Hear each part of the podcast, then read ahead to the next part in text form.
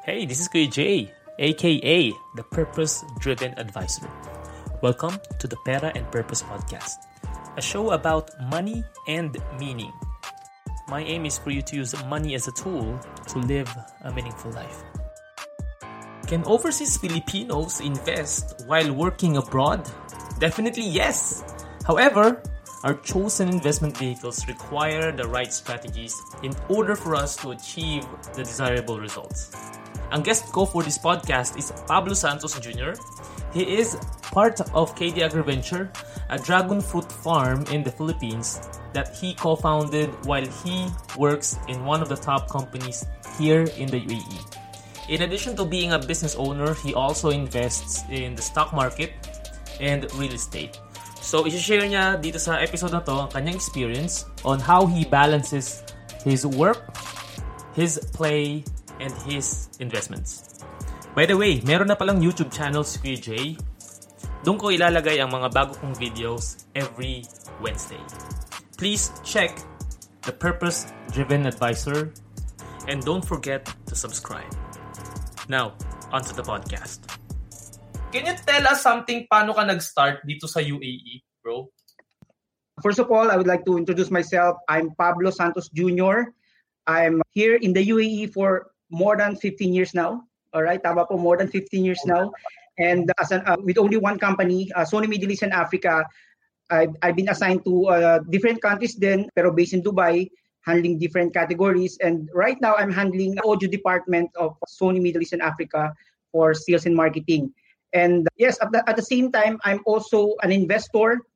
And I, of course, I learned that idol natin sa financial literacy. And I've been part of uh, Investusias. Investusias is a social enterprise that educate mga kababayans natin about financial literacy, about investing, about business. And also, I'm proud to say that uh, I'm a registered financial planner. Who we have a group here, a registered financial planner in the U A E, who also support yung especially yung consulate natin or the other private sector to teach and to uh, spread financial literacy dito sa community natin. And of course, andyan yung Money Talks U A E. Ayan, uh, kilalang-kilala ng lahat ang ating founder, si uh, Coach Randell Tiongson. Also do seminars. We arrange a big seminar with a great speaker from Philippines. Dinadala namin dito sa sa Dubai for our kababayan sa U A E. Again, financial literacy. So everything, umiikot lahat sa financial literacy yung uh, ano natin, yung mga advocacy natin. And dahil din sa financial literacy, I'm proud to say that dito rin nabuo yung, yung K D Agriventure Incorporated, which is propagating mainly sa farm, dragon fruit farming sa Pilipinas. Opo, lahat po ng mga kasama ko dito, we are five members, lahat po kami O F W. And I'm proud to say na lahat po kami is R F P. Ayan.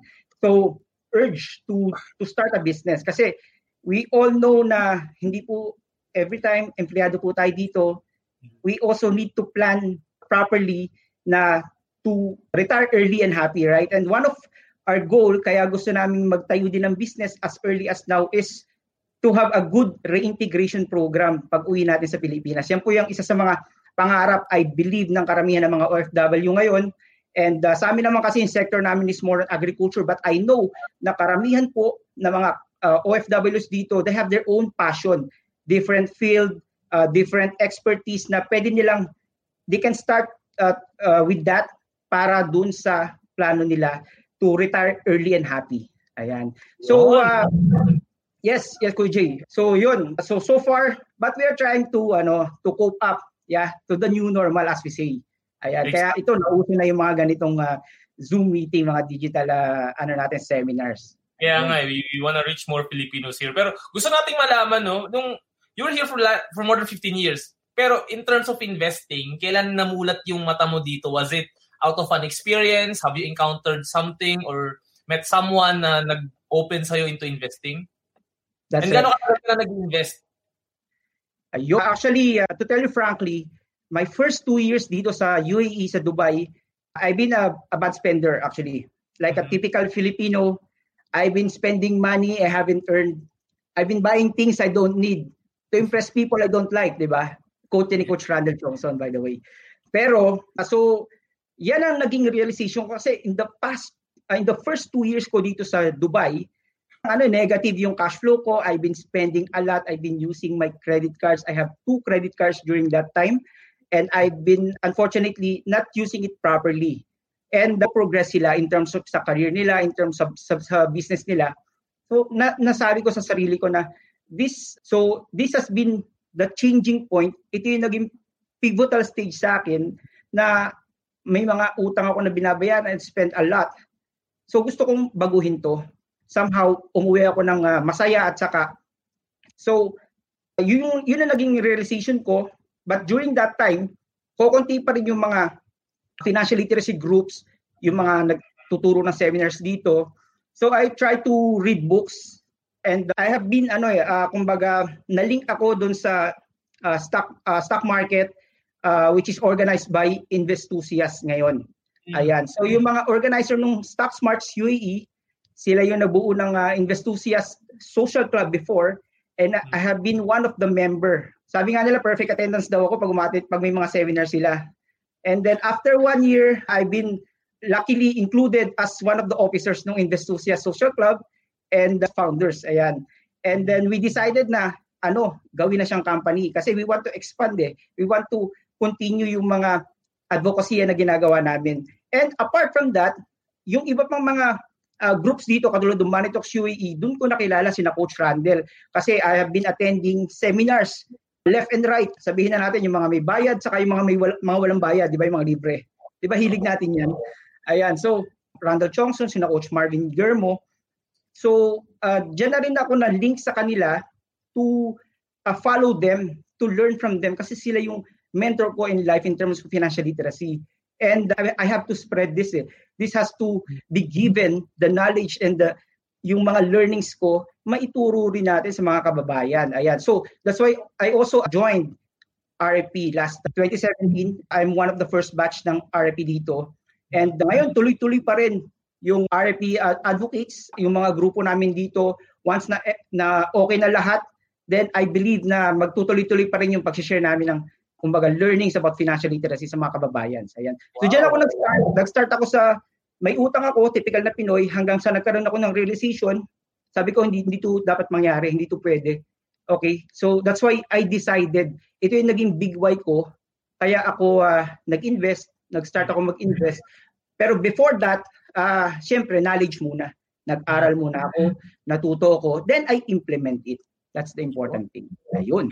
Gusto-gusto ko yung sinabi mo na you, uh, you started your why. Bakit mo ba kailangan makaalis sa utang? And I remember the time nung bago lang din ako sa U A E. Five years na ako dito eh. And yung first year ko talaga ganun din eh. I realized na I've been spending so much money on ano lang, on, on shoes back then. And talagang wala akong na-save for the last seven years that I've worked sa Philippines. Tapos, nung sinabi ko na like what you said na ayoko na, I've had it, gusto ko na baguhin yung buhay ko, that's the time that I changed. Yun nga, tama rin sinabi mo eh, yung mindset eh. And sa akin naman din, when I was starting, ba, ano eh, mix of both, parang na, na, naging aggressive ako mag-invest without, without the knowledge. So ako naman, doon ako nadadali noon when I was investing during the first few years of, of my life sa U A E. And like what you said nga, no, malaking bagay na meron tayong mga tao na sinasamahan. Like yung seminars, ako seminarista na rin ako. Eh. And I've attended one uh, event ng Investusias before. So ang dami rin natutunan out of that experience. So, bro, yep. The next question is, bakit ba talaga kailangan mag-invest ng bawat O F? Anong meron dun? Yes, napaka-importante talaga yung investing sa buhay ng lahat, hindi lang sa O F W.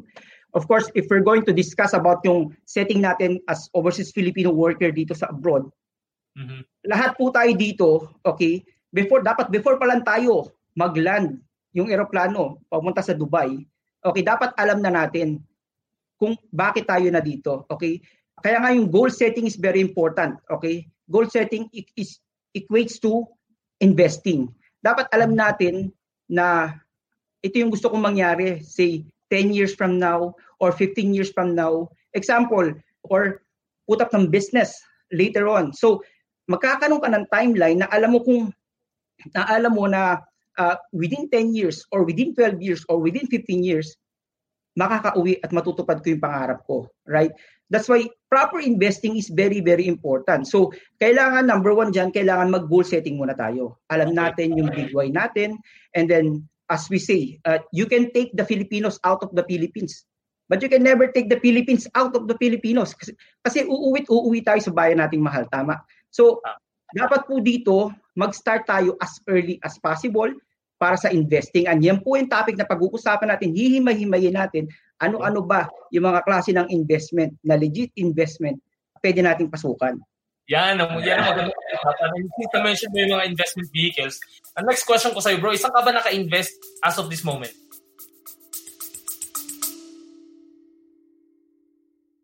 Are you tired of overspending and not knowing where your money goes? Well, meron akong gift para sa'yo. I've created a free intentional spending plan to help you take control of your finances.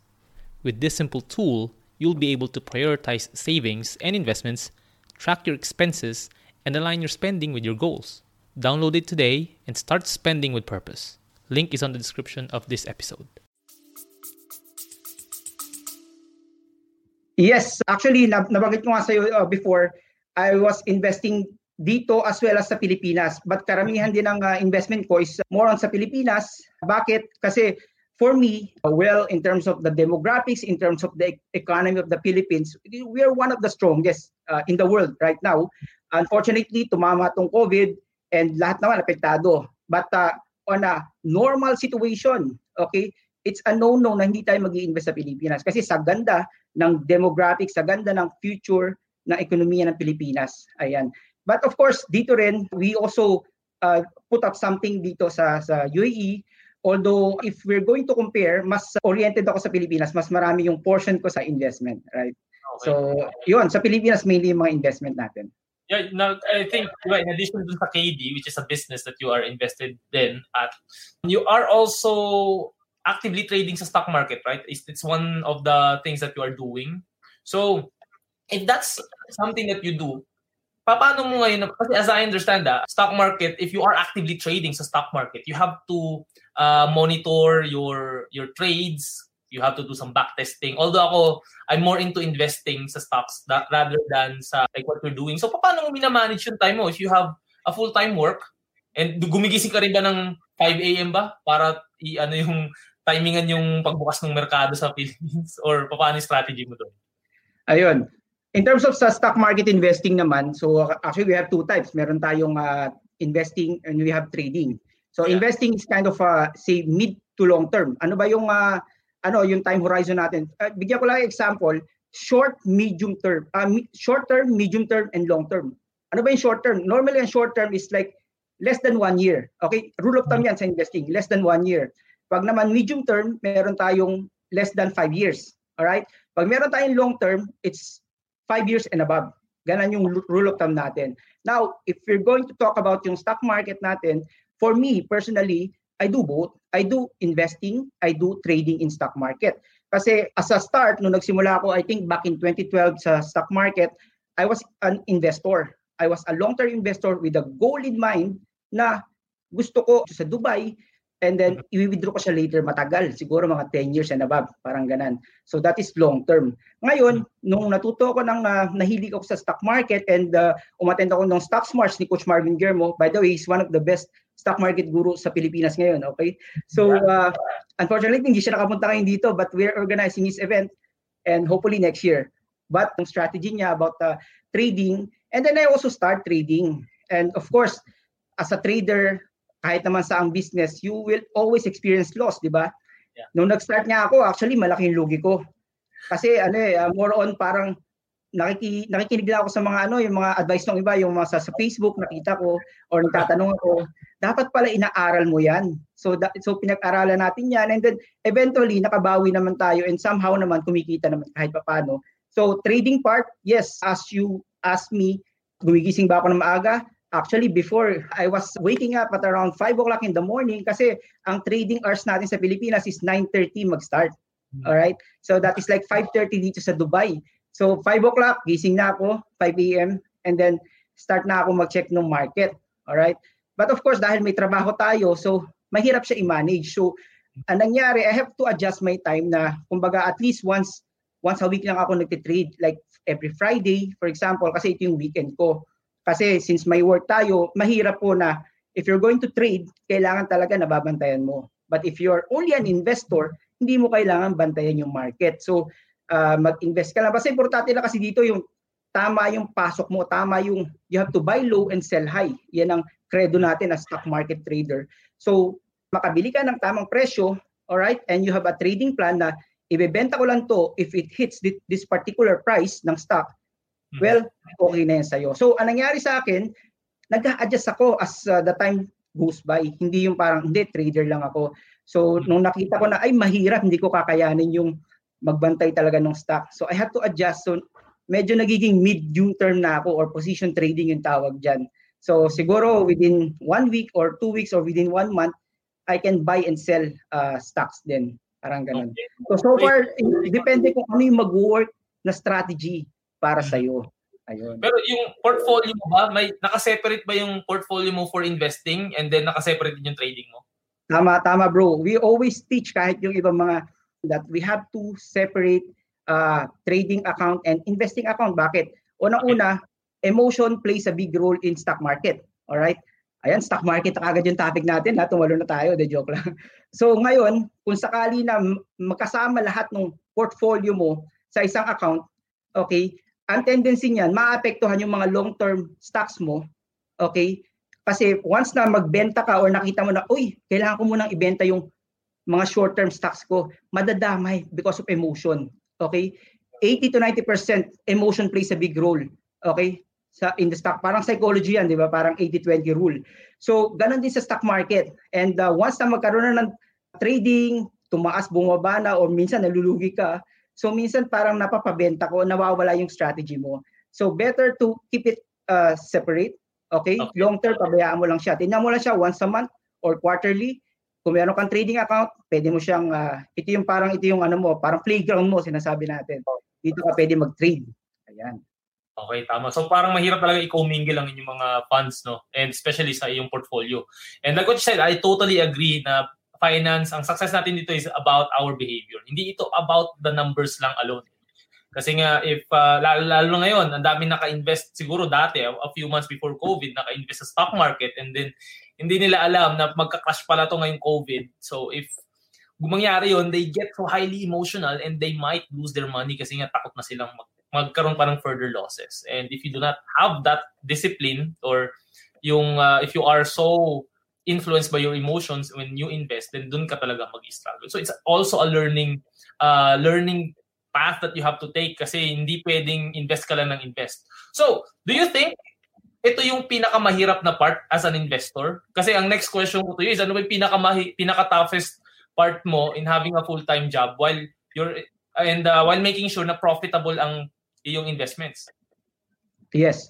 By, by the way, siguro explain ko lang din muna yung investment ko sa, so far. So I've been looking at ano yung uh, stock market, of course, and then uh, I also invest in mutual fund.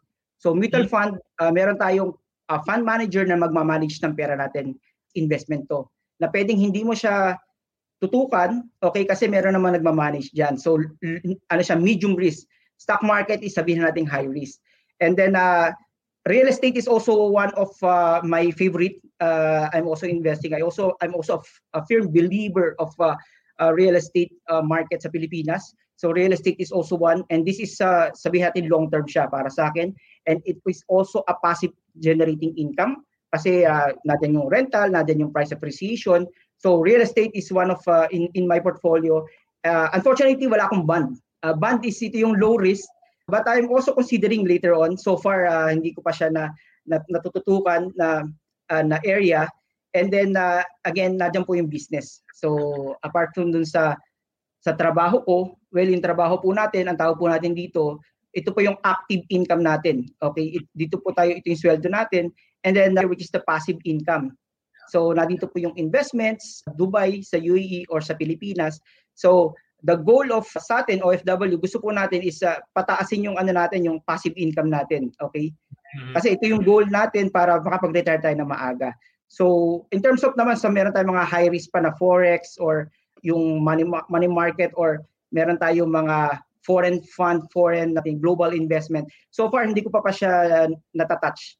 Yung mga Bitcoin, uh, cryptocurrency, uh, so far hindi ko pa siya na, napapasok na area. Okay. So, kumbaga, kung ano talaga yung mag-fit sa'yo, ano yung magsusuit sa, ano mo, sa, sa situation mo, and then your risk appetite, sabihin na natin.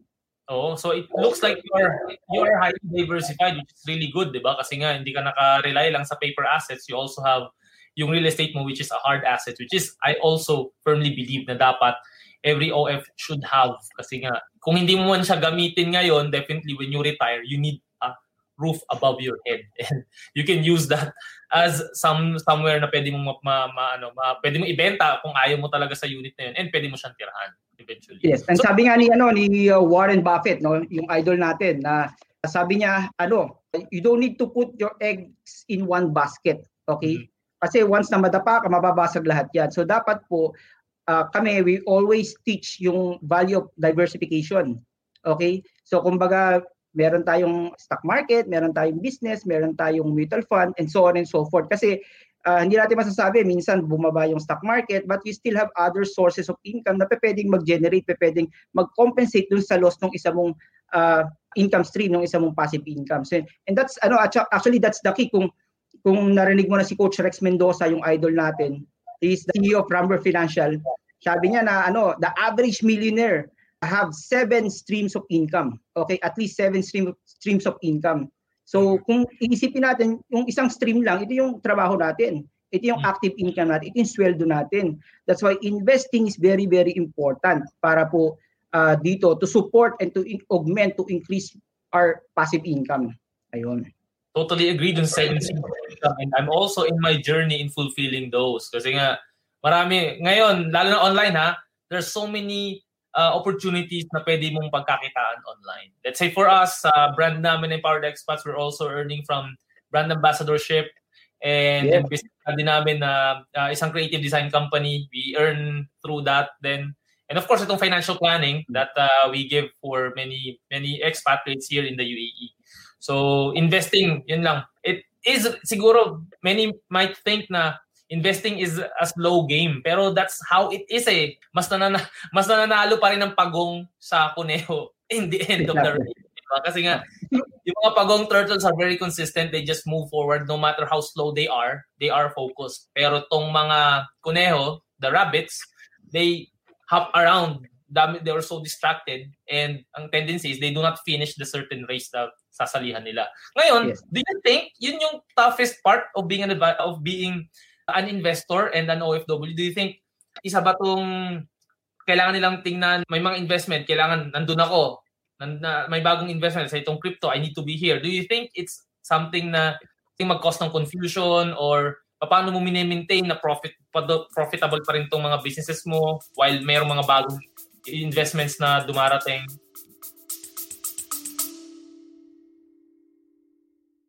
Hey, this is Kuya Jay, and quick update lang. I'm excited to share with you some of the valuable updates ng aking website. I've added new free resources and insightful articles as supplement to the podcast and help you make smarter financial decisions. Visit j adrian tolentino dot com, subscribe to the newsletter, and stay tuned for the next updates. Yes. Okay, good question yan, Kuya Jay. Uh, Siguro, uh, cite ako na example sa sarili ko. In my own scenario, I've been an employee for fifteen years dito sa Dubai, and uh, meron akong other streams of income like yung sa mga investment, yung mga stock market, yung mutual fund, and meron din po tayong business. As you know, business, patulad nung sa, sa business nyo, is uh, kailangan tutukan natin yan, okay? It will really incur a lot of time and effort para and to make it profitable, to make it operational. So, what I can suggest actually is that dun sa company ko kasi, I'm ano eh, sabihin natin, I, I'm open sa boss ko, I'm open sa, sa company ko that I'm doing this, this stuff outside of my work uh, company ko. And actually, it really helps na kumbaga, you're honest enough to tell them. And uh, in fact, I'm proud enough to tell them that I'm doing this. As long as wala pong conflict of interest sa, sa business mo, sa trabaho mo, then then go for that. And actually, yung nung company, nung kasi na, nakikita nila na kasi I'm working as sales and marketing, but being an entrepreneur, being a businessman requires you to learn finance, requires you to learn logistics, requires you to learn operation. So, kumbaga dito, na, lumalabas yung pagka-entrepreneur mo, and this for me, okay, is also good for my company. Kasi iniisip nung nung company or nung yung nung boss ko na the other way around. Doon sa business, hindi ka lang sales and marketing dito sa Sony. Pwede ka ring mag uh, tumingin ng ibang activity or ibang kumbaga skills, 'di ba? Uh, kasi we also manage yung mga distributor namin sa ibang bansa. Meron kami mga salesman, mga promoter. So we also uh, uh, train them, parang ganyan. So Uh, kumbaga, importante rin kasi, kumbaga, this is one of the skills din na uh, pwede mong i-improve. So, you tell them, hindi siya conflict of interest, and well and good. In fact, they're also happy na sabihin-sabihin nila na you're helping your kababayans to to learn how to invest, how to save. Uh, that's good, actually. That's good. Kasi we all know na karamihan din po sa atin is kulang pa ng financial literacy. And this will really help kasi this is not part of the school curriculum eh, yung uh, financial literacy eh. So sino ba magtutulungan kundi tayo-tayo lang din. So basta maging honest ka lang and you have to really find your passion. Kasi for me, this is my passion.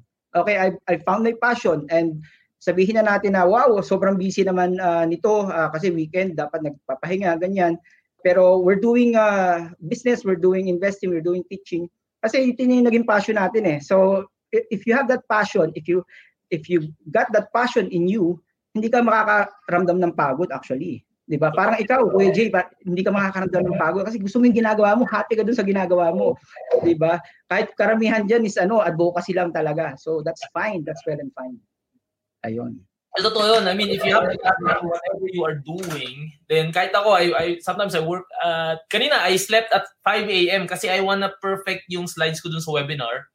And I woke up at, I, I think, ten kasi hindi na ako makatulog eh. So, I decided na i- i-ano ko na yung mga final the final touches to the slide before I present it. And then after that webinar, we had this live session. Kaya sabi ko, grabe. Pero I think I may ne- schedule ka pa after. May schedule ka pa rin, di ba? May meeting later. And, pero, I mean, hindi ako napapagod dito. I, I spend more of my waking hours thinking about personal finance and the financial literacy. Kasi nga, I know for a fact na many Filipinos are in this perfect country, ngayon nasa U A E tayo, and marami tayong opportunities right now that we can maximize. And it's about time for us to take the lead.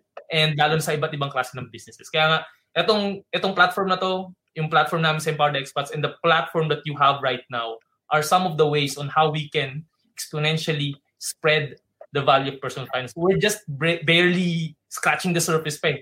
And kung titignan mo, ang financial literacy sa Filipino, sa Philippines is just twenty-five percent compared sa ibang countries na seventy-one percent like Norway and uh, Sweden and Switzerland. So malayo pa tayo doon and yun yung goal natin. Eh, kaya natin ginagawa to. And because of that, mag-shoutout muna tayo sa mga nanonood sa atin. Ayan. So nanonood sa atin ngayon, we're on our thirty-eight minute mark. Si John Edward Santillan, si Idol. Yan, isa yan sa pinaka-leader natin. Idol yan. Speaker namin yan, uh, si Idol John. Ayan. Kaya nga, si Glay Ramirez, ayan, good friend and a client as well. Thank you for watching. Kira, Mark, aka Mark is here. He's also uh, a client and he trades sa stock market and he's earning money out of that. And I might ask him to teach me then. Ganon. And Marlon Manag is also watching. Bro Marlon, thank you for watching. Vic Alviar, batchmate since high school. Ayun, no? Hats off, Pablo Santos. We need more of... Idol. More like him. Oo naman, we need more of Bro Pabs. And also, sabi ni Marlon Odihari is watching from Oman. Okay, Rick is watching din. Uh, ayan, oh, pogi. Nag-forgot na ba si Bro Rick? Kasama mo siya sa K D, di ba? O nandyan pa siya sa ano? No, actually, nandito siya. Busy-busy kasi frontliner yan. And may meeting kami after this. May meeting kami. Bro oh, Rick, yung meeting natin. Oh, hold muna yung meeting ha. Mabilis lang. Sabi ni Bro Ayon, ayan, nila mga Lodi. And seminarista si Bro Pabs. Yes. I think lahat tayo naging semir- seminarista. Common yata yun ano, sa mga uh, taong passionate into financial literacy and personal development. And thank you, Vic, for watching. Congrats sa iyong mga success dyan sa Nissan. And si Lawrence Pingol is also watching. Thank you, bro, for watching. Thank you. Si Robs, well, yan, idol. Idol daw. Ay, ano, ang first lady ng uh, K D yan. First lady ng K D, yes. Si Bro Ben, I think baka may webinar din siya right now. So, may meeting kami mamaya. Kayo, nagpe-prepare na nga kayo, I know. And uh, sige, ano na lang natin ito, medyo i-fast track na lang natin. Sige na, okay lang bro, no problem. Tuloy-tuloy tayo. Sige, okay. Basta pero, ito. Oh. Wow, nakakayan. So, eto, very common to sa mga Filipinos eh, na naglo-loan dito and then mag-i-invest sa Philippines. Do you think this is something that we all should do. Kasi sinasabi nila na maganda mag-loan sa U A E kasi maliit ang interest. And i-invest ko siya sa Philippines. What's your take on that? All right. So, good question again. Siguro yung take ko dyan, it depends. It depends. Uh, Playing safe, eh, no? No, uh, pa- kasi para sa akin, ah, you're going to uh, take up a loan and you're planning to invest. That's good. Kasi hindi mo siya gagamitin as bad loan. Okay? Mm. Kasi meron tayong good debt saka bad debt. So, you're going to use that as good debt kasi i-invest mo nga siya. So, ang tanong dyan, saan mo siya i-invest? Pangalawa, ano ba yung time horizon mo? Alright? Gaano ba siya katagal? Sabi ko nga, uh, short term, medium term, meron tayong long term. Ano ba yung risk appetite mo? Di ba? Ano ka ba? Uh, kumbaga, low risk ka ba? Medium mm-hmm. risk ka ba? O high risk investor ka ba? Bigyan kita ng example, stock market. Okay? We don't recommend anyone to take up loan, especially here in U A E, just to invest in stock market. Kasi, sabihin na natin, say, for example, sa U S, ang ganda ng stock market, Tesla has been flying. Alright? Uh, yung Nasdaq, yung Nasdaq doon, yung tech, mga tech stocks. There has been in, uh, flying. Chinese stock market has been increasing. Yung iba naglo-loan, okay? In fact, before, nagkaroon ng magandang uh, run yung stock market natin sa, sa Pilipinas, yung iba naglo-loan, okay? We don't recommend anyone to take up loan kasi yung ilalagay mo sa stock market, this is the money that you can afford to lose, okay? Ito yung mga inipon mo. Ito yung parang na-set aside mo na yung para sa insurance mo, para sa education ng mga bata, para sa pagkain nyo, para sa pambayad sa kuryente, sa renta ng bahay, and other fixed expenses. Okay, ito yung tinatawag na savings or disposable income. Okay, pwede mo siyang ilagay sa stock market if you want. Okay, but taking up a loan just to put it in stock market is not uh we don't recommend. In fact, we don't recommend. Even sa mutual fund, we don't recommend kahit na medyo medium risk siya. So, meron naman tayong tinatawag na scenario ng say for example, usong-uso dito Kuya Jay yung uh, uh yung mga uh, condo investing, yeah. All right? Real estate, all right? Uh, real estate, karamihan dyan, mga pre-selling yung pinakasikat dito that you're going to buy now in the in the span of three years or four years dun, ma- ma- mabubuo na yung, yung condo and then pwede mo na siyang tirahan or pagkakitaan. Okay? So, ano mangyayari dyan? Uutangin mo yun. For example, yung down payment nun, pwede mong bayaran pero once na mata-turnover na sa'yo in three years yung condominium, okay, it's either mag-apply ka ng bank financing sa Pilipinas or mag-apply ka ng in-house financing sa Pilipinas ng real estate developer. Okay? So, means doon ka mag-take up ng loan sa Pilipinas, for example, bank financing. Okay? Pero kung ang time horizon mo, isabihin na natin na five years kulang dapat bayaran tong condo na to. Okay? So, dito kasi sa Dubai in particular, siguro four or five years yung average ng personal loan na pwede kang mag-take up. Alright? And in fact, medyo mababa rin yung interest, especially kung okay yung company mo, uh, class A or maganda yung category ng company mo, pwede ka makakuha ng magandang interest rate dito. Uh, sa Pilipinas, for example, before ng COVID, that was January of twenty twenty, ang interest rate ng bangko, bank financing sa condo is around seven percent. Sabi natin six to seven percent, parang ganon. Pero dito sa U A E, pag nag-personal loan ka, actually, mga four percent on the average. Even even lower. Even ngayon, medyo yung iba, nag-offer pa na mas magandang rate dahil sa current condition. So actually, I'm talking of ano eh, example sa sarili ko. Kasi I have taken up one, one real estate, one condo. Pwede ko mabanggitin yung ano, yung real estate company? Ikaw, kung... Uh, ayun. uh, Ayala Land, one of my uh, best investments so far. And uh, nag... Uh, nag-pre-selling ako sa kanya, okay, somewhere in uh, sa may Arca South, sa may Taguig. And then it will, uh, siguro turnover niya, mga uh, two years pa, ganyan. And uh, what happened is that uh, kailangan ko na mag, ano, eh, mag-bank financing. Pero nung time na yon nung twenty nineteen, ang rate medyo mataas. Siguro around nine percent. May nag-quote pa nga sa akin ng eleven percent na bangko. Sabi ko, sobrang taas naman yan. So what I did, chinek ko yung uh, sa Emirates and B D D dito, they're giving me around four percent. Right? four percent. And I'm thinking of like uh, paying paying it out for five years. So parang almost similar din nung offer uh, yung, yung time horizon. And mas mababa yung interest. Almost kalahati. So what I did is, uh, dito ako nag-loan. Dito ako nag-take ng loan. And then I pay out my uh, condominium doon. Yung amortization, I paid out one hundred percent. I'm just waiting for the turnover, in fact. But dito, I'm paying yung uh, monthly. Alright? Mm-hmm. So that is one example sa sarili ko na first-hand experience na ganun ang ginawa ko kasi I value, I value a lot in terms of yung interest rate. Gusto ko mas mababa makuha ko yung interest rate. And then, ikaw naman eh, nag-i-invest, for example, say, hindi, ten years, fifteen years, kung babayaran yan. Diba? So, isipin mo rin, ano ba yung plano mo sa Dubai or sa U A E? Ilang taon ka pa ba dito? Diba? So, you also need to consider other factors na kung uh, uuwi ka na in two years, in three years, in five years, baka much better na doon ka nalang mag-take ng loan sa Pilipinas. So, it depends, Kuya Jay, kung ano yung, uh, uh, kumbaga, depende sa current situation mo ngayon. Depende sa kumporme, no? Sabi nga nila.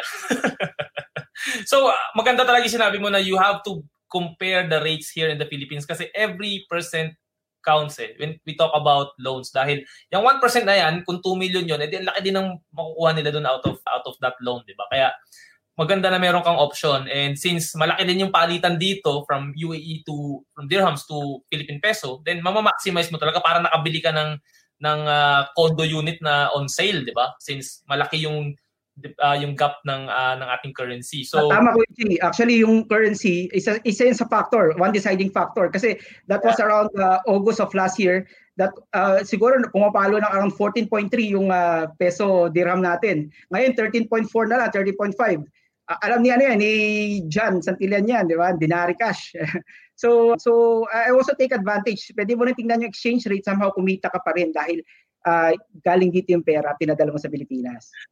Oh, so, sabi ni uh, Dimbroma to, dalawang idol. Ikaw din ang idol namin. Ikaw naman ay, sa bro, idol yan, oh. O sa e-commerce naman yan, ang galing yan. Nurse pero business owner din. Galing. Sabi ni uh, Sis Cloves, ayan, busy si Bro Ben. Oo nga, busy nagpe-prepare. And may sinabi si Bro Marlon dito, why is financial literacy not being taught or why was it not taught in school or other venues before? Is it because of conflict of interest or any other reasons that limit the Pinoys to be rich? Ano anong take mo dyan sa question na yan? It's a good question. Bakit yes, nga, yes, do rich people want to stay rich and do they want the poor people to remain poor? Kaya di nila tinuturo yan.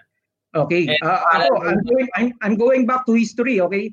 College ako noon. Nung college ako, sabi ng teacher ko, naalala ko. Sabi niya, uh, uh, class, uh, ano, you have to study hard. Kailangan makagraduate kayo dito. After nyo makagraduate, okay, maraming naghihintay ng mga gandang company sa inyo katulad ng P L D T, ng Ayala, ng uh, pang S M, ganyan. So, so kami naman, kami naman, tayo lahat as estudyante, we want to uh, really ano, eh, to excel in school. Okay, after na makagraduate ka, then empleyado ka ngayon, di ba? You are uh, pursuing, okay, yung career mo, okay, focus ka sa career mo, yung active income mo. Alright? Mm-hmm. Bakit hindi tinuturo yung financial literacy school? Yes, unfortunately, wala po siya sa school curriculum, okay, financial literacy. Ang tinuturo nila, yung bangko, for example, okay, this is uh, one percent sabihin na natin, okay. Uh, hanggang dun lang, okay, kung meron tayong economic subject, okay, hindi na tayo pupunta ng stock market, ng mutual fund, wala pong ganun, okay. We're not saying na hindi intentional yan, but unfortunately, ganun yung naging sistema natin eh, alright.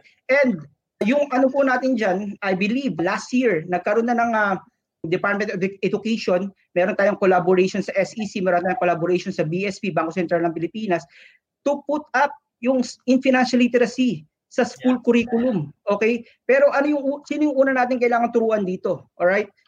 Kailangan muna natin turuan yung mga teacher. Okay? Ang tawag natin dyan, train the trainer. Okay? Kasi kung ako teacher, ako advisor, kailangan alam ko kung paano mag-save. Alam ko kung ano ba itong tinatawag na investment, di ba? Para maituro ko sa estudyante ko. That's why there are lots of financial uh, literacy seminars tinuturuan po ang mga teacher natin. Okay, nagkaroon na ng konting uh, derail dyan kasi nga dahil sa sitwasyon ngayon. But nag-start na po ang Department of Education, okay, na ituro to, ilagay yung financial literacy sa school curriculum. And this is very, very important. Sabi nga ni Robert Kiyosaki, di ba? Okay, you will only learn financial literacy when you go out of college. Okay? Hindi kasi tinuturo sa college eh. And as you know, si si Robert Kiyosaki, he's a street smart. Okay? So, kumbaga ito natuto to sa labas, outside of college. And ito, Kuya Jay, sino ba yung mga billionaire natin sa mundo? Di ba? Like Jack Ma, like Mark Zuckerberg, like Bill Gates, okay? Steve Jobs. Ano ba sila? School dropouts, college dropouts. Alright? So, pero sila, natuto sila outside of school. Okay? So it's very important talaga na matutunan itong financial literacy. Kaya kami po dito, katulad ni, ni Jay, saka nung iba pa mga financial planner dito, nung iba pang grupo, hindi po kami tumitigil na magturo sa mga kababayan natin. Kasi this is important para sa atin. Ayan. And it's hindi lang sa hindi lang siya important, but it's actually a necessity by by for every individual to learn this. Kasi what we learned in school probably are our professional skills. And in order for us to be successful in life, we do not rely on professional skills alone. The way we earn our money is just one area of personal finance. Kanina ba may pito? That's why learning per, uh, personal finance is very important kasi nga yung uh, financial skill set natin plays a very important role dun sa kinikita natin. And this is one good perfect example na I can share to you na I've met a person nga na ang income niya is seventeen thousand dirhams. When we when we review yung, yung gastos niya, okay na siya sa five hundred. Kaya lang, since hindi hindi strong ang kanyang skill set in terms of handling his finances, nalubog siya sa utang. Ang cash flow niya every month is negative five to seven thousand. Isipin mo, that's seventeen thousand every month. And every month, lubog siya sa utang. Kasi probably, yung skill set niya sa kanyang uh, professional uh, career is mataas, pero yung skill set niya in managing his finances is really low. Kaya, no matter how much he earned, lagi niya lang yun magagastos. So, it takes yes. skills to tango. So, parang ganun yung masabi lang. So, yun. Thank you for that wonderful question, bro, Mardon. Ang ganda nun. And talaga, our, ano, it's our decision na. After we graduate from college, decision natin, anong gagawin natin sa pera natin. And I think siguro na lang, instead of me blaming na lang the past generations, I just take it as an example. And since I have this awareness na, then it's my responsibility na to share this to the present and the future generations then. So, yun, that's what we are doing right now. And sabi ni John, use DenariCash, of course, kung gusto nyo ng cashless transactions and i-invest yung, yung perang pambabayad nyo sa investments ninyo kaysa magbayad kayo sa currency exchange houses, edi mag DenariCash ka na. And kasi, when we talk about investing, ang mga fees and charges play an important role. Hindi pa kasama dito ang inflation sa calculation, right? So, if you can lower your expenses when you're doing your your trades and all, much as much better na gumamit kayo ng DenariCash. Yun, no? Baka naman, John, pwede na itong sponsor, ano, itong show ko. Okay. So, ano na lang, uh, some few questions para sa'yo, bro, no? Ito, when do you think is the best time for an O F to start investing? But, okay, gusto ko gusto ko yung sinasabi mo eh. Gusto ko yung stock market na yan. And gusto ko na yung real estate na yan. Mag-start na ako bukas. So, pwede na ba ako mag-invest bukas? From okay. Yun, invest, yeah. Okay, ang sagot ko dyan, Kuya Jay, ganito. Okay? Yung ano natin, meron, ta- meron akong isa sa favorite proverbs ko, yung Chinese proverbs. Sabi niya, the best time to plant a tree is twenty years ago. Okay? But the second best time is now. Alright? So, that is twenty years ago, unfortunately. Okay? So, dapat as early as possible nakapag-invest tayo. But, wag po kayo mag-alala. Okay? Lagi po tayo may pag-asa. Uh, okay? So, second best time is now. Okay? Ang importante po dyan, nagkaroon tayo ng realization, sabihin na natin, nagalit ka sa sitwasyon. For example, sa case ko, two years ago, uh, two years nung, first two years ko sa Dubai, I was a really a bad spender. Nagalit ako sa sitwasyon ko na wala akong kinikita, negative pa yung cash flow ko. Okay? So I decided to myself na mag-aral, matuto ng financial literacy, and I I have to do a big turnaround of my financial uh, uh, portfolio. Okay? So so far so good naman, and uh, so you have to find your big why. If you hit the bottom, bottom, okay? Definitely there's no other way but to go up. Okay? So hindi po ano dito, there's not there's nothing that there's no such thing as best time to invest for the Filipinos as long as natuto ka. Eh Pabs, ano, fifty-five years old na ako. Eh Pabs, fifty-nine years old na ako, mag-retire na ako next year. Paano ba 'yan? 'Di ba? So dito po, there's ano pa rin, mag-a-adjust ka lang talaga kung ano yung best retirement plan na gusto mo. But you have to adjust. Pero I'm speaking Okay, so I'm speaking sa mga millennials katulad natin, 'di ba? Kuya Jay? Iba, iba pala tayo, millennials pala tayo, millennials.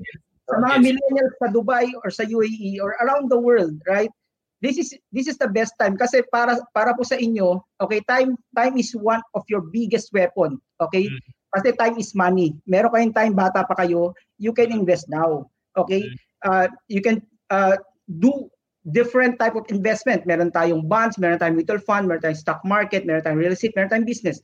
Okay, you can uh, you can diversify. Okay, you can diversify. para ma-feel mo rin na minsan naglo-loss ka sa stock market, okay, minsan nag-gain ka dito sa sa investment na to. So, so that is uh, actually one of the big weapon na mag-start ka na maaga, and then very important, disiplina. Disiplina po of investing. Kasi hindi po dito na, uy, nakinig ako ng ano, ng, ng seminar ni Kuya Jay dito, uh, mag-invest daw. Okay. So naglagay ako na say uh, ten thousand pesos. And then uh, next year ko na siya lalagyan uli, or uh, okay lang, hindi ko na siya lalagyan. Importante po dito yung disiplina. Okay? Consistency is the key. Okay? Kailangan po tuloy-tuloy. Natuto po tayo. Okay? We don't want to come back to that situation anymore. So ituloy-tuloy natin, baguhin na po natin. Say, for example, sumisweldo tayo on a monthly basis, pwede tayo magtabi, pwede tayo magsubi ng para sa investment. Okay? Kung hindi po tayo ng monthly, start tayo sa quarterly. Di ba? The most important thing here, consistency muna. Exactly. And yung, yung bridge nga daw to your goals and your current situation is your discipline, di ba? And like what you said, consistency is definitely the key. Pero ganito, bro, paano naman? Ngayon ko lang na-realize to, eh, lubog na ako sa utang. Paano pa ako mag-i-invest? Mag-i-invest pa ako ngayon? O tapusin ko muna yung utang ko and then saka ako mag-invest. Anong suggestion mo? Lalo ngayon, COVID, sabi nila, bagsak ang share. So, may binabayaran pa akong utang, tapos bagsak ang shares. Pero pwede ba ako mag-invest, o suggestion mo is tupusin ko muna itong debts? What's Opo, your... ayan. Sige. As a financial planner po, masasabi namin na you cannot give what you don't have. Okay? You cannot give what you don't have. Okay? Ibig sabihin, kung negative pa yung cash flow mo, okay, hindi ka pa makakapag-invest kasi nga may, may negative pa eh.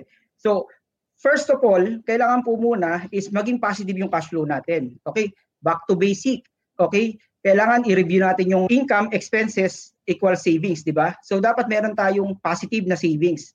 Okay? Kung ito negative, ibig sabihin, we have to review yung expenses. Baka kailangan meron tayong bawasan dyan. Okay? Ngayon, kung sinasabi nung yung question sender na kumbaga meron silang, meron, meron pa siya existing loan, di ba? Meron pa siyang utang sa credit card, sabihin na natin. So, we have to first prioritize yung pagbabayad sa credit card, sa utang. Okay? Kasi as you know, say, for example, credit card is charging us three percent per, per month. Hindi per annum, per month. Okay? That is thirty-six percent per year. Okay? Nag-loan ka sa banko, sabihin na natin na four percent or five percent. Ang laki ng charge sa credit card. Okay? First priority care dyan, kaya bayaran natin yan. So, we have to list down our yung mga utang natin. And then, there are ways on how to pay Uh, yung credit card natin or yung mga utang pa natin, say utang sa tao, utang sa bangko. Eh, uh, meron po tayong tinatawag na snowball method, meron tayong tinatawag na avalanche method. Ano ba yung snowball method? Okay, snowball method is you're going to pay yung smallest amount first. Okay, say for example, meron kang limang, limang utang. Okay, yung pinakamaliit na utang mo, say yung five hundred dirhams na utang mo, ito muna yung una mong babayaran. Okay, once na mabayaran mo yung, pang, yung, yung isang utang mo, ano yung mafe-feel mo? Okay, Kuya Jay, ikaw, nung, nung nagkaroon ka ng loan before, nung nakabayad ka, or sabi ng banko, settle down na yung utang mo, ano yung feeling? Di ba sarap? Sarap, syempre. Parang, parang, naka, parang nakalaya eh. Parang gano'n, I'm a free man, parang gano'n. Gano'n din po yung feeling yan eh. Say, yung limang, limang uh, loan mo, nabawasan mo yung isa, apat na lang yung loan mo, nanalo ka. O, yung isang loan na, iba, na ibaba mo, apat na lang yung babayaran mo. So that is snowball hanggang sa maubos yung limang loan mo. Meron tayong avalanche method na tinatawag. Ito po yung, like avalanche, from the word itself, pababa, yung gumuguho yung avalanche sa bundok, di ba? So you're starting paying yung highest interest. Okay? Pinakamataas na interest, pababa. Kasi syempre, for for us, gusto natin bayaran agad yung pinakamataas na interest kasi mas malaki yung lugi natin doon, di ba? Mas malaki na babawa sa atin. And then, medyo matagal na lang siya. But, importante po dyan, kailangan isulat po natin yung utang natin. Ilista natin, prioritize pa paano natin babayaran yan. And then, once na mabayaran natin yan, then maybe that's the time that you can invest. Okay? Yun. That's the time that you can invest. Exactly. And yeah. Yung snowball is a method that I highly recommend din. Kasi nga, I always believe uh, finance, personal finance is behavioral. And it's more mathematical. Although mathematically sound ang avalanche, kaya lang, if we feel na we are paying for a loan for like five to ten years, so mayroon palang forever, no? May forever sa utang, yun yung feeling natin. Ang ending niyan is we might borrow more money pag, let's say, we want to reward ourselves, and ang ending uh-huh. is naging cycle siya. Pero if we do the snowball method, inuuna mo yung, kumbaga sa video game is level one muna, ito madali lang to, okay, next level na ako. And then, third level, and then fourth level, ang pagtingin wala, tapos na pala yung utang ko in nine months. Actually, I did this yesterday. Meron akong kausap. Ang kung babayaran niya lahat ng minimum niya, it will it will end siguro for uh, then, naman, mga three more years.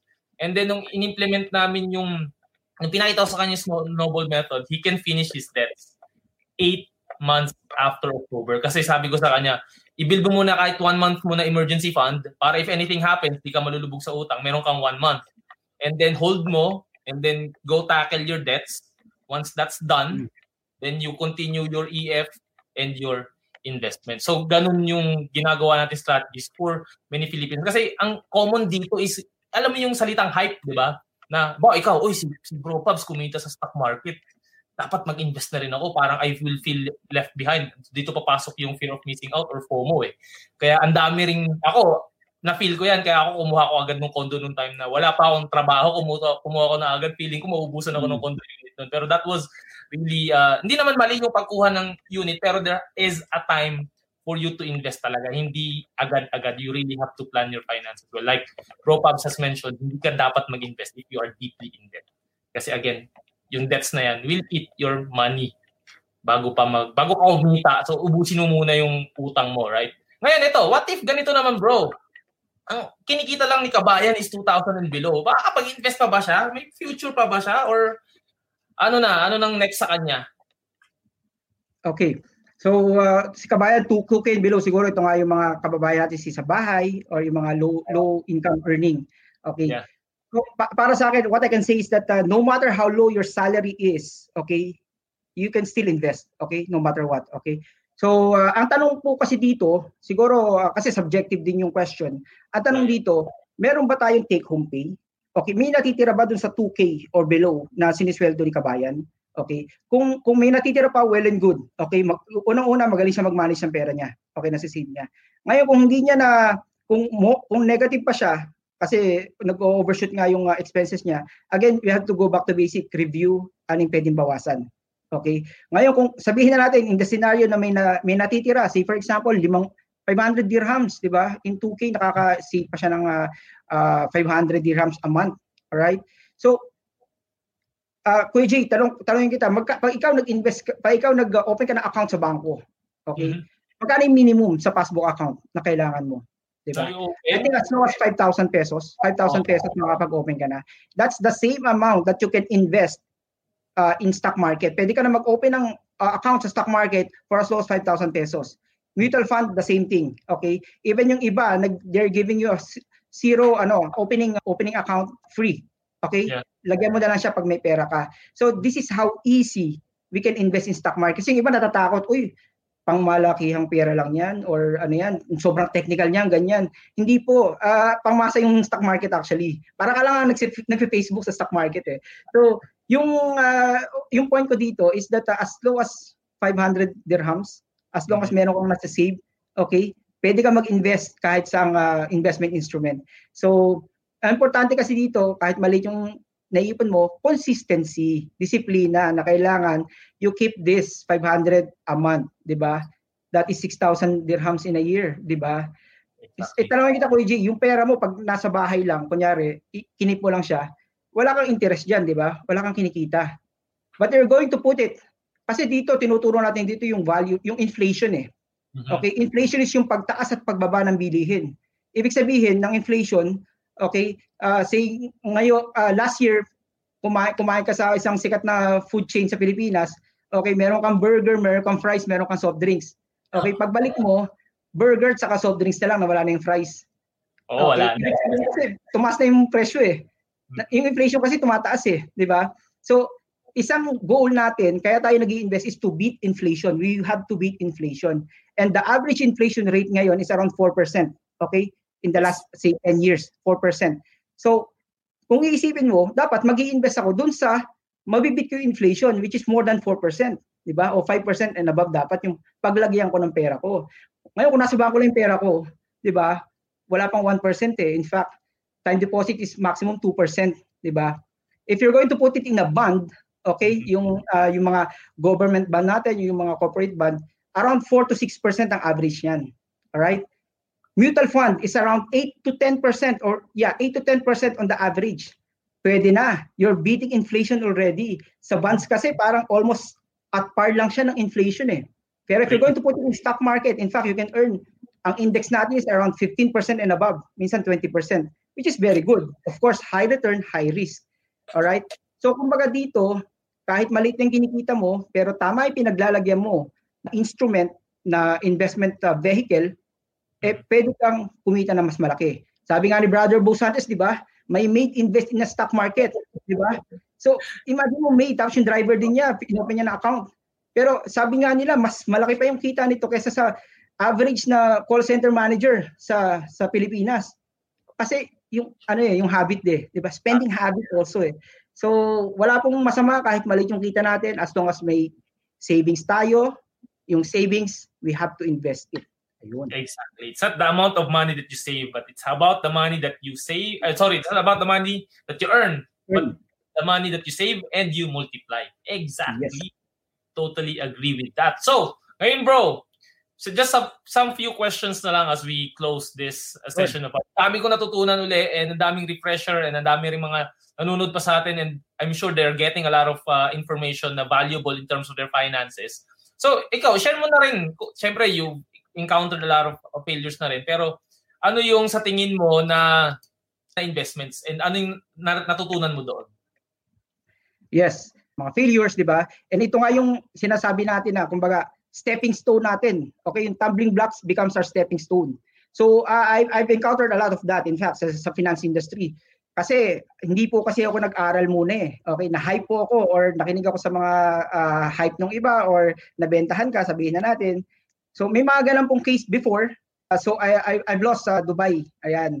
Iba mga kaibigan natin, ganyan. So, syempre, uh, importante po kasi dyan, uh, if you're going to invest, you have to really Uh, investigate. You always have to check everything, every details. Hindi lang dahil, uy, kaibigan ko to, kumpare ko to, magtitiwala ako dito. Tandaan po natin, ang dami pong scams ngayon, ang dami pong scammer ngayon. So, mag-ingat po tayo sa mga ganan. Yung high return na parang, kumbaga sabi natin, risk-free or uh, ano, yeah. guaranteed yung return. Hindi po ganun yun. The, then, natuto ko uh, through experience. Okay, lahat po tayo naka-experience ng ganyan. Yung iba, medyo hard yung experience nila. Yung sa akin naman is kumbaga nag-start ako but uh, somehow since uh, nakaka-attend din ako ng mga seminar, okay? These people, okay, mga nakakasama ko sa seminar, they're also sharing yung mga experience nila na mas malalaki pa pala yung natatalo sa kanila or nalugi sila dun sa pinag- pinaglagyan nila ng pera. So, I learned from other people's experience din eh. So, isa yan sa na- naging best teacher ko. So, kaya yung pag... Uh, yung pagkalugi ko, hindi hindi masyado talaga lumaki kasi ano eh, na-expose na ako sa mga ganito. Nalaman ko na na, uy, mali pala tong ganito. And then then I I learn, I I have to study. I really have you have to really work hard para pag-aralan po ito. And then once na matutunan mo naman kasi to, tuloy-tuloy na to eh. Progressive na yan eh. And then you will just enjoy it. Kumbaga, kailangan lang talaga, you have to start. Yeah, oh, um, you have to investigate your investments. And ito, one thing that I learned din, no?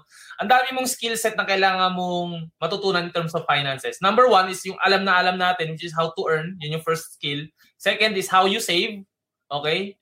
Proper saving. And then third is proper borrowing. Okay? And then fourth is yung skill to protect our money. Kasi the more that you are earning money, the more that you are attracting other people who wants a piece of your wealth. That's very true. Kaya nga lumalabas ang mga iba't ibang klase ng Ponzi schemes. They will really do their best to get a piece of what you have. And it is your responsibility. Ha? It is every individual's responsibility to protect their wealth. Kung may scam ka, I'm not saying na I'm very empathetic about this or uh, wala akong pakibat. Siguro, I wouldn't say nakasalanan mo, but take it as a learning experience. Kasi nga, probably, doon time na yon wala ka talagang knowledge eh, and hindi ka pa ganun ka-skillful in protecting your wealth. Tapos, once you have that skill na, may knowledge ka na in how to detect scams, then definitely, you can grow your wealth further. So again, those are the things that, those are the skill set in managing your finances. After protecting, you really grow it as well. So sabi ni uh, Sis Maylene, ayan o, oh, watching mga bro, we can also invest into skills which we can monetize with minimum capital, sometimes no capital pa. Yes, ang dami natin pwedeng matutunan yes. online. Oh. And hindi na kailangan ng sobrang laki ng capital for this. It, ako, eventually, I will also pay for seminars pero I'm very grateful for those those things that I paid for kasi talagang nag-grow ako sa profession ko. It exponentially. Kumbaga, hindi yung usual na advisor lang because I have these certifications and webinars that I also do. Pero definitely that's true na you can you can learn online or you can learn through coaching or some of your friends para you can use that skill to monetize in the future. Ayan. So ito, the final question to you, bro. Ang dami mo na nasagot ngayon. Baka ito na yung pinakamaraming question and answer mo sa dami sa mga talks mo before. Ano ba talaga ang best investment para sa isang O F? Best investment, ayan. Uh, yes. Wonderful question. Next question, please. The joke. uh, what I can say is, ano, ganito. There's no such thing as best investment. For me, ah, there's no such thing as best in- investment. Kasi what works for me, maybe might not work for Kuya Jay. Okay? And vice versa. Alright? So first, kailangan back to basic. Define mo ano yung goal mo. Okay? Ano bang gusto kong mangyari? Based sa goal mo, we have to know ano yung time horizon. Okay? Ilang years ko, ilalagay yung pera ko. Okay? Hindi ko ito gagalawin, kaya nga investment to eh. And then, after that, after na malaman mo yung ano mo, time horizon mo, anong klaseng investor ba ako? Ano yung risk appetite ko? Okay? Low risk, medium risk, high risk.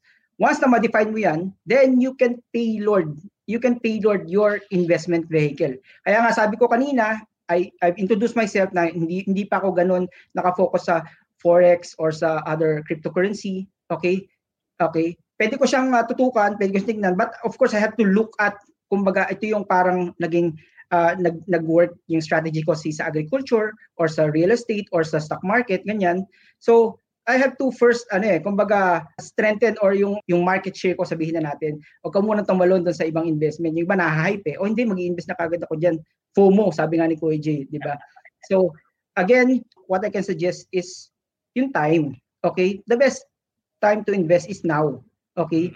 So, once na matuto po tayo ng financial literacy, okay, let's implement it, okay? Sa ngayon, medyo mahirap yung sitwasyon natin, but if everything goes back to normal, di ba? So, maybe we can start investing, we can start changing, di ba? Sa ngayon po, siguro aral-aral muna tayo, learn new skills, di ba? Sabi nga, pwede pang pagkakitaan yan. So, ang sagot ko dyan, best investment, it depends po, okay? Depende po. Ibabalik ko yung tanong sa inyo, okay? So, dapat po, it, it is tailored. It is tailored dun sa tao. Okay? Kasi iba-iba po tayo. But, importante, you start. Ayun. Yun, tama. Wala talagang best investment. And I think, to answer this talaga, no, yung lahat ng minention mo na gusto ko, kailangan malaman ko yung best tailored fit sa akin, may idea ka about the investment, and uh, bago ko pasukin to, kailangan may experience ako or what. So, I think, for me, the best investment right now for every O F that is starting is your what your knowledge and your time na ginagamit mo to learn new things. And the good thing with the technology these days is lahat na gusto mong malaman. It's just a click of a mouse and you can. It's just a Google search away. You just have to find the right people, yung people who are credible enough na pwede mong makuhaan ng, ng accurate information. So it is your ano na your responsibility to filter that out, and that's why marami pa rin tayong mga advocates na sinasabihan ko rin na gumawa kayo ng content kasi mas maraming kailangan ng Philippines mga content about personal finance and personal development kasi nga many Filipinos it's either they are misinformed or they are confused o kaya totally wala silang alam usually ganun lang eh and ang minsan kasi napada, nadaan lang nila to sa timeline tapos kung mali pa yung info nila, edi mali pa yung gagawin nila. Kaya minsan, no advice is better than a bad advice, di ba? Kaya nga, dapat tayo, as individuals, we should do our best aralin ito on our own din. And of course, share this with other people. So yun! Thank you. Thank you, bro. Ang dami, ang dami pa rin nating nanunod and thank you so much for staying with us, guys. Andito sila si Bro Ayon, si Jun, Penkian, si Ram, si Miss Karin, si Miss Mylene, si Kring Kring, thank you for watching. Si Miss Mika. Oy, si Miss May, Ma, uh, Mika. Oops, yeah. Thank you for still uh, watching there. And of course, ano na ang next sa'yo, bro? What's next for Bro Pabs and the rest of the K D gang? Kamusta na kayo? Ito, actually, after nung, uh, ano natin, nung Facebook Live natin, meron kaming meeting. Kasi we, yeah. kahit limited yung ano natin, Uh, we we still try to manage yung operation, yung farm natin sa Pilipinas. By the way, K D po, meron kaming uh, mga Dragon Fruit farms sa Pilipinas. And uh, we started last twenty seventeen, and then uh, ngayon twenty twenty, we have uh, uh, apat na po uh, yung farm natin with the support din ng mga kababayan natin. And uh, medyo natigil lang yung expansion natin dahil nga sa current condition, but sa ngayon po is more on operation yung ginagawa natin. So uh, yeah, so I'm still focusing on K D Agriventure Incorporated kasi for us, ito po yung masasabi namin na reintegration program naming mga uh, magkakapartner, and at the same time, gusto rin namin i-share to sa mga kababayan kasi karamihan po ng mga Filipino dito sa U A E is mga taga-probinsya po. So, and they really want to focus on agriculture later on. So, maraming interested, and agriculture is also a growing uh, sector sa economy natin. So, focus po tayo dyan. And uh, yeah, may, uh, I'm also part of the, yung Investusias and Money Talks, and so, wala po tayo mga events. And hopefully, kung everything will be back to normal, balik din po tayo dyan. And then we also try to organize din yung mga katulad nito. Meron tayong mga online seminar sa Investusias, sa Money Talks, and uh, ano rin kayo, keep in touch lang din kayo dun sa page natin sa Money Talks U A E as well as sa Investusias. Ayan, no? Investusias. And i-promote mo naman yung YouTube channel mo, bro. Right. Follow mo na sila. Oh, hanapin nyo na si Pablo Santos Junior on YouTube. Uh, yeah. Ayun, so dahil po sa pandemic, nap- napilitan po tayong mag... magbuo ng YouTube channel, and we all know na yung YouTube channel is uh, ano to, digital na po yung stage natin. We are now focusing on digital like Kuya Jay, like Empowered Expat, and other communities here. Importante talaga na meron tayong content na may share, mga valuable content. And yes, uh, I started three months ago. Uh, you can please follow my YouTube channel at Pablo Santos Junior I'll repeat, at Pablo Santos Junior Ayan, sampu pa lang po yung subscriber. So parang awa nyo na po. Lahat po sila kamag-anak ko. So parang awa nyo na po, dagdagan nyo po yung uh, subscriber. So, sabi ko lang that we are currently on a trying times now. Okay, we're currently on a difficult times, but as like a bamboo, sabi ko nga, like a bamboo, Filipinos are very resilient. Okay, that after the storm pass, okay, the bamboo is left standing. Okay, and so does the Filipino. Ganun po tayo mga Pilipino, matatag po tayo. So, kailangan protektahan po natin sarili natin sa COVID. Okay, follow the rules. And uh, let's maximize po our time, okay? Because this is the only time I think I can remember na, na napakaraming time sa buhay ko, okay? Na itong time na to dahil sa COVID, dahil sa lockdown, okay? I try to use it in a more meaningful way that I can learn new skills, that I can learn financial literacy or other things that I'm passionate about. Ganun din po sana tayo, okay? So let's try to learn, okay? Let's watch Kuya Jay, ayan, yung other YouTube channel, okay? And uh, kailangan po, after nitong uh, seminar natin, okay, we have to think uh, and also commit to change, okay? Kailangan po magkaroon tayo ng re- realization, and after po na everything is settled, okay, let's go back, okay? Let's start from scratch kung hindi pa nakapag-invest. Mag-invest po tayo. Okay, pag-aralan muna po natin ngayon. And yung mga nag-i-invest na, yes, I think nafe-feel nyo na yung value ng emergency fund. All right. Uh, congratulations sa inyo, and uh, tuloy-tuloy niyo po 'yan and continue learning din. Importante, uh, invest in knowledge muna tayo, mag-aral muna tayo. Yung mga investment natin, let's diversify, okay? As as we we, we told you earlier, we have to diversify and keep on learning. Keep on learning. Hey, thank you for listening. Don't forget to follow the Para and Purpose podcast, and also subscribe to my YouTube channel, The Purpose Driven Advisor. Meron din tayong live every Friday sa aking Facebook page. Yun lang. Yala, bye-bye.